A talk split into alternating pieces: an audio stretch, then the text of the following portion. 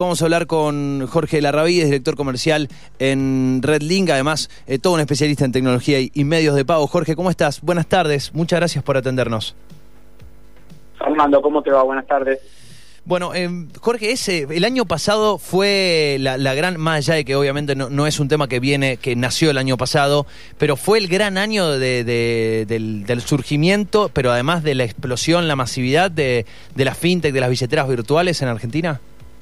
Sí, totalmente de acuerdo contigo. Este, las billeteras virtuales, las billeteras digitales están en su momento de gloria, digamos, y, todo indica que van a seguir creciendo. Hay mucho camino por, recorrer todavía. Eh, ¿qué, eh, a ver, si, tenemos que, que hablar de, por un lado, el trabajo que vienen haciendo las billeteras virtuales, eh, han, bueno, con, con todas las reuniones, obviamente, con, con- con el Banco Central y todos los, de alguna manera los pasos y, y todo lo que fueron logrando, eh, la clave virtual única, digo, me parece que el año pasado hubo como grandes avances, eh, y por otro lado, obviamente los bancos no queriéndose quedar atrás y, y lanzando sus propias aplicaciones. Eh, ¿qué, ¿Qué va a pasar? No te, no te pido, obviamente, que nos adelantemos al futuro, pero ¿cuáles son los grandes desafíos para este 2020 con el mapa como está, como, como, como quedó en el 2019? Mira, eh, es muy buena la pregunta. El mapa como quedó en el 2019 justamente es esto que vos bien decís, o sea, a lo que ya existían las billeteras este, eh, digitales que estaban asociadas, por ejemplo, a, a una CB larga U, a una clave bancaria uniforme, a una cuenta bancaria este, tradicional, se han incorporado este, CB corta U, que serían justamente para aquellas billeteras que tienen cuentas virtuales y que no son este, cuentas bancarias. Este, nombre y apellido podría ser desde la más conocida este, el Mercado Pago, pero también este, se ha este, puesto muy fuerte Wallah y existen ot- otras tantas, Rapipago para lo que todo pago de impuestos y servicios, así que hay unas cuantas. Y justamente por esto que vos decías, uno de los pasos que está permitiendo este crecimiento es empezar a dialogar entre ambos sistemas que antes eran estancos, entre CB larga U y CB corta U, que eso ya hace un tiempo que se Sí. puede hacer a través de transferencias inmediatas. La famosa in- Eh, interoperabilidad, que palabra que practiqué bastante para que me salga de corrido. Exactamente. La interoperabilidad que justamente lo que permite es que este, desde cualquier CB corta U a cualquier CB larga U, o sea, desde una billetera digital pura a una billetera digital asociada a estas cuentas bancarias, en cualquier sentido puedan enviarse fondos, con, por supuesto, todos los mecanismos de seguridad y resguardo para el usuario, sin lugar a dudas, pero una manera muy simple. Eh, a lo que vos preguntabas, hacia dónde va el 2020 y el 2020 en este sentido tiene que ver con poder este, hacer crecer justamente esa interoperabilidad. Hoy el gran desafío es que este, hay muchos ecosistemas que funcionan de manera casi autónoma, muy buenos pero cerrados en sí mismos. Mm. Por ejemplo, si yo tengo la billetera de Mercado Pago, escaneando códigos QR en comercios de Mercado Pago. Si tengo la billetera ValePay de Link, haciendo lo mismo en Link. Si tengo la de Prisma, haciendo lo mismo en Prisma.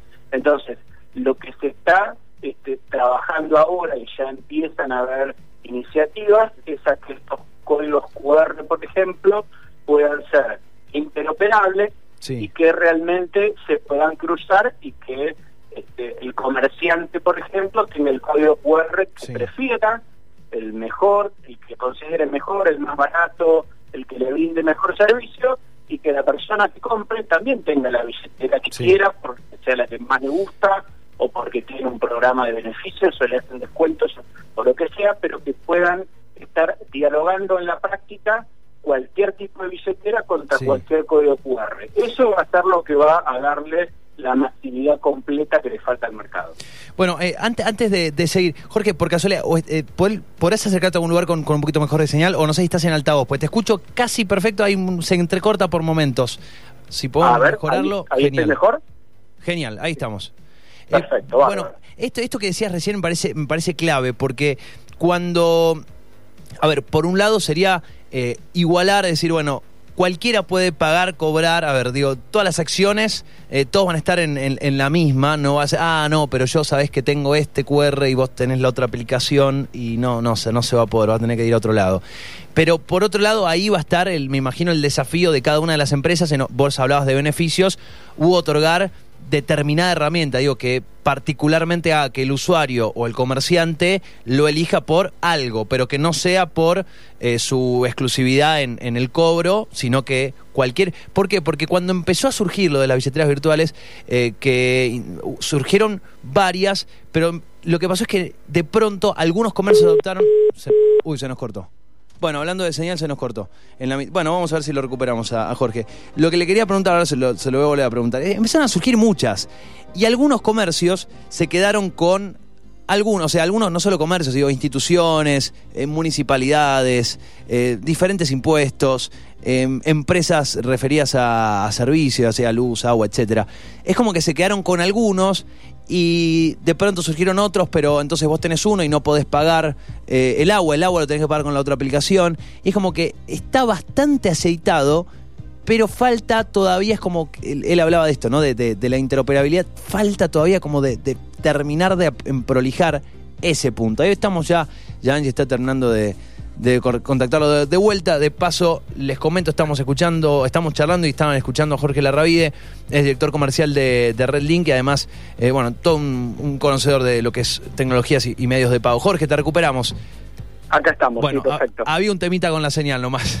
Sí, sí, eh, Te decía, es como que cuando empezaron a surgir eh, algunas billeteras, me acuerdo, vos mencionaste varias, pero estaba Pago Mis Cuentas, que el Banel Móvil, que el Link, que eh, PIM, que lo que empezó es como muchas, no sé, municipalidades, instituciones, prestadoras de servicios, yo sé, agua, gas, etcétera. Es como que hoy te encontrás con un panorama que no está eh, como equiparado en el sentido de que tenés que con una aplicación pagar el gas, con otra te acepta la luz y la municipalidad, pero no puedes pagar el seguro de, del auto. Como que eh, se han quedado, algunos como que agarraron la primera opción y empezaron a surgir un montón y es como que se empezaron a hacer, no, yo soy exclusivo de... Y bueno, ayer, justo ayer me pasó con unos trámites que tenían que hacer y las tres cosas que tenía que pagar, las tres las tuve que pagar con cosas distintas. Eh, eh, entonces digo, un poco me parece que vos hablabas de eso, ¿no? Parte de la interoperabilidad sería como en prolijar ese, ese, ese, tema.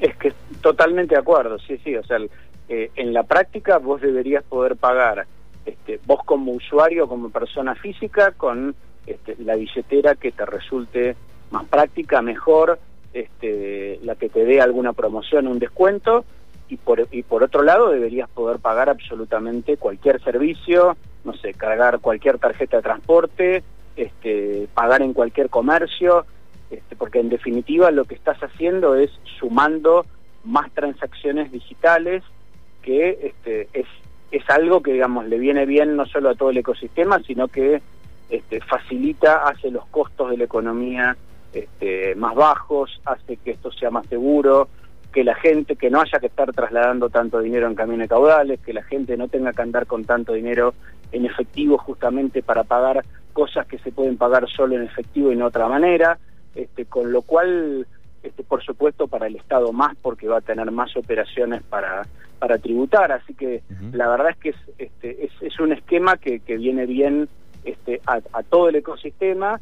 Y por supuesto ya hay países que hace años han picado en punta con eso, y donde prácticamente el, efectivo está a un paso, digamos, de, no existir más. Eh, ahora, ¿cuál es el, proceso por el cual eh, esto todavía no ha sucedido? Eh, teniendo en cuenta el buen año que han tenido, ha tenido el ecosistema el año pasado, eh, tiene que ver con la voluntad de la, de la empresa barra comercio barra institución, por ejemplo, no sé, X municipalidad. Cuando salió X aplicación, decidió trabajar con esa aplicación y después como que dijo, no, yo, nosotros ya aceptamos pago electrónico, listo. Eh, o tiene que ver con una, de alguna manera, una convocatoria de la fintech a, decir a todas las instituciones, che, vengan, eh, trabajemos todos en conjunto, ofrezcamos todas las opciones o, ambas partes. Eh, ¿cómo, ¿Cómo es, la cosa en ese sentido? ¿Por qué crees que todavía eso no, no está aceitado? Mira, yo creo que en parte es por esto que vos decís, o sea, si bien desde el punto de vista este, tecnológico está este, está disponible, incluso hace tiempo y este, y no hay ninguna clase de limitación de aplicarlo en toda la Argentina, o sea, porque tampoco es un una problemática ni de las grandes ciudades, ni de Mendoza, Buenos Aires, Córdoba, sino que esto se puede aplicar en cualquier lugar de la Argentina, porque incluso ahí hasta por tampoco tiene dificultades ni por temas de conectividad. Eh, es más un tema de, si querés, de, de modelo de negocios y de, este, de practicidad a la hora de hacerlo. En mi opinión, yo creo que lo que contribuiría más, este, por simplicidad, a que este, realmente se haga masivos, tal vez sería que, así como el Banco Central en su momento reglamentó la posibilidad de tener billeteras digitales, que el Banco Central reglamente este, cómo se tiene que componer este, un QR que sea interoperable y único mm. para todo el mercado, o bien eso mismo lo podría hacer el Banco Central o hasta la FIP lo podría hacer. Eso te iba a preguntar, por ejemplo, un, o sea, uno con, con, su clave o pueda generar el QR del negocio. Por supuesto, o sea, es más, este, viste que un comercio tiene la obligación de tener exhibido este, sus datos fiscales que también tienen un código QR para que alguien pueda escanear y pueda ver este, su quit y todos los impuestos en los que está inscrito, tranquilamente el código QR de la FIP podría contener o la CB larga U o la CB corta U del comercio y listo. O sea, a, lo que voy es que este, probablemente lo que le dé masividad sea algún impulso más normativo del lado este, ya sea o, de AFIP o de Banco Central, para que digan, bueno, vamos a reglamentarlo y que en toda la República Argentina esto se use de esta forma, este, y de esa manera yo creo que le, va a dar mucho más movimiento. Eh, y, hablando de, una, supongamos que ya eh, estamos en, esa igualdad de condiciones, que uno podría pagar con cualquier aplicación. Ahí está el tema de, me imagino, del desafío de las empresas de, bueno, quiero eh, tener, eh, sumar a clientes, evangelizar a más clientes, decir, bueno, vengan, vengan para acá, súmense a nosotros, eh, trabajen con nosotros, paguen con nuestra, con nuestra app, con nuestras tarjetas, etcétera. Si existe esta igualdad, ¿Vos crees que el, donde se va a donde va a estar la mayor captación va a tener que ver con el beneficio del ahorro, con las cuotas, con los intereses o qué cuáles son las herramientas que pensás en este en este ecosistema que son las más jugosas o las que más llaman la atención a la hora de eh, que el cliente vaya para para una, una empresa o para la otra? Mira, en mi opinión, lo que eh, en, el, en el mercado logra este, justamente tener lo que en marketing llamamos una diferenciación. Este, vos tenés operatorias que pueden ser commodities, o sea que son iguales, este, las haga quien las haga. Ahora, ¿cómo te podés diferenciar? Bueno, hay algunos que logran diferenciarse porque atienden clientes que otros no atienden. Esto es lo que hizo este, la gente de Walla, por ejemplo. Entonces, desde el punto de vista de la innovación de su producto, tal vez no es lo más novedoso que exista, ahora se dirige a un segmento que este, no era atendido principalmente por muchos bancos. Entonces, este, con eso ha tenido un, un, gran éxito. Hay otros que se dedican a diferenciarse por tener una excelente experiencia de usuario, este, porque sea fácil de usar, porque tenga, por ejemplo, no sé, biometría para loguearte en la aplicación sin tener que usar un usuario y una clave, este, como puede ser ValePay, y eso está muy bien y hay gente que le gusta. Hay otros que sabemos en Argentina, sobre todo en épocas complejas de la economía, este, funcionamos a promociones, entonces hay billeteras como Mercado Pago que este, para incentivar los consumos este, te ofrecen descuentos y promociones o te hacen devoluciones, o porque pagues impuestos o porque este, compres en determinados comercios. Todas estas herramientas funcionan, en la práctica funcionan, y son de alguna manera las que traccionan para que un usuario elija este tipo de producto. Este, con lo cual, este, ya te digo, yo creo que en esto que preguntás, desde las igualdades en términos de de lo tecnológico, después cada persona y cada comercio elegirá, el comercio elegirá eh, en aquel que le cobre menos comisión y le acredite el dinero de una forma más rápida o lo tenga disponible de una manera más rápida y el usuario final lo hará este, en aquello que tenga o una promoción o un descuento o una tasa más baja, indudablemente. Bueno, y y a ver, en, este en este 2020, una, en, una, en una nota que te hicieron en, en iProApp, te mencionaron el tema de las super apps eh, conocidas en otros países, y vos mencionaste la eh, esta cuestión de cómo en algunos países eh, estas tecnologías han picado en punta, y un poco lo veníamos charlando acá con, con, con Angie, con mi compañera, el tema de, bueno, si esta tecnología ya estaba, empezamos a reflexionar, bueno, ¿por qué es que de, pronto no se empiezan a aplicar con, con, más velocidad un paquete de acciones y una de las conclusiones, al menos hasta a la que nosotros llegamos, un poco como usuarios también, tiene que ver con que cuesta bastante a la hora de eh, convertir al cliente, ¿no? Decir, bueno, con el QR se demoró bastante, hasta que las personas recién ahora están como empezando a usarlo. Tiene que ver con eso, digo, empezar eh, a aplicar medidas o herramientas de forma paulatina y no de pronto presentar una app que, no sé, te, te lave el auto, pagas todo, o sea, te pedís un café, haces todo con la aplicación. ¿Tiene que ver con eso, digo, con ir aplicando de a poco los, o las herramientas o los cambios? Mira, yo creo que eso se puede ver de muchas formas. Este, nuestro mercado, por supuesto, Argentina tiene sus características diferentes al, de otros mercados en otros países. Pero básicamente, este, por un lado está el tema de, la comunicación, o sea, todavía no se ha este, invertido en todo sentido, ¿no? En términos este, monetarios y en términos de esfuerzo, la comunicación suficiente para hacer masivo a nivel de comunicación el que todas las personas sepan los medios disponibles que hay para pagar. O sea, parece una obviedad, pero todavía este, hay usos muy básicos, muy básicos de lo que son instrumentos financieros, cuando en realidad hay cosas realmente bastante interesantes y bastante avanzadas. Entonces, si se pudiese invertir, si las empresas, este, el Banco Central o quien fuera, entre todos pudieran tomar partido, digamos, como para comunicar más al mercado lo que está disponible, yo creo que indudablemente eso este, eso permitiría crecer. Otro mecanismo que en otros países funciona, no sé cómo ocurriría en Argentina, tal vez sí, este, India fue un país que pasó a la digitalización en billetera, este, simplemente porque fue una obligación del Estado. El Estado un día dijo voy a sacar los billetes de circulación, este, ahora para pagar hay que usar billetera digital y se acabó, digamos. Entonces, este, por la vía, digamos, de, de lo obligatorio, pasó a ser algo masivo en definitiva, también en Argentina pasó algo así, este, en la época de, de Caballo, la tarjeta de débito se impuso, básicamente porque era la forma de que una persona bancarizada accediera a los este, saldos de su cuenta en un banco porque le depositaban el sueldo en un banco. Este, con lo cual, el, el primer, digamos, eslabón fuerte de que haya mucha gente en bancos cobrando tuvo que ver con una decisión, en ese caso, del Estado, digamos, este, impulsándolo. Con lo cual, cualquiera de estas cosas, lo mejor, por supuesto, este, sería por el lado de la comunicación y por el convencimiento y no por el lado de, de lo obligatorio, pero este, pero cualquiera de las dos cosas generalmente funciona.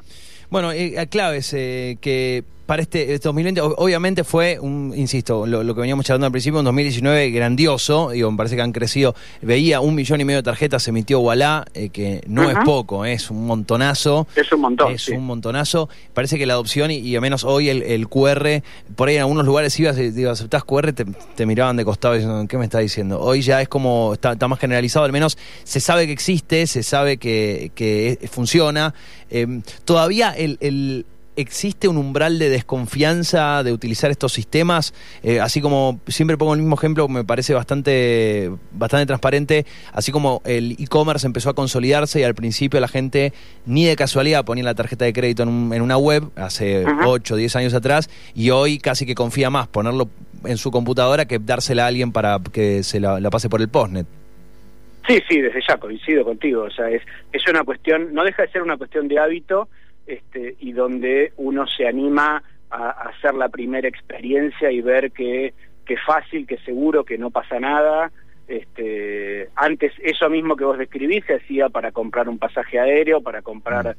este, no sé, una estadía en un hotel para irte de vacaciones y hoy este, la, un, gran porcentaje de la gente lo hace en cualquiera de los portales que, que venden productos asociados al, al turismo este, con lo cual no deja de ser una cuestión este, de hábito, es, es probar este, justamente verificar que no hay ninguna clase de riesgo o que en todo caso se toman los recaudos, pero este, siempre va a ser, este, esto es, es, muy importante, siempre va a ser infinita, infinitas veces más seguro operar de forma digital que andar con dinero en el bolsillo caminando por la calle. Con lo cual, en ese sentido, hay, que animarse y dar el, el primer paso para probar este, y normalmente si uno tiene una buena experiencia, este, una vez que lo haga, lo va a volver este, a repetir ese mecanismo porque es muchísimo más cómodo.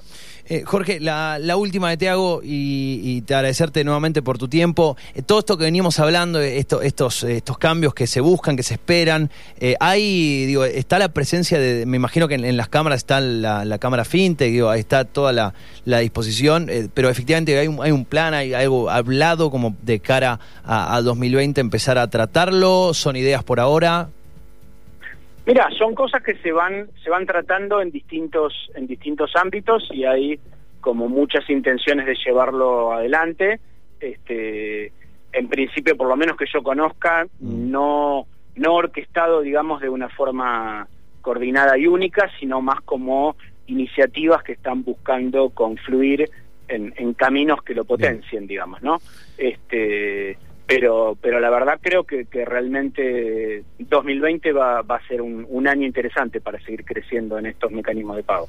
Jorge, muchísimas gracias, ¿eh? que tengas buen lunes, buena semana. Muchísimas gracias, Fernando, un placer. ¿eh? Hasta, luego, un abrazo.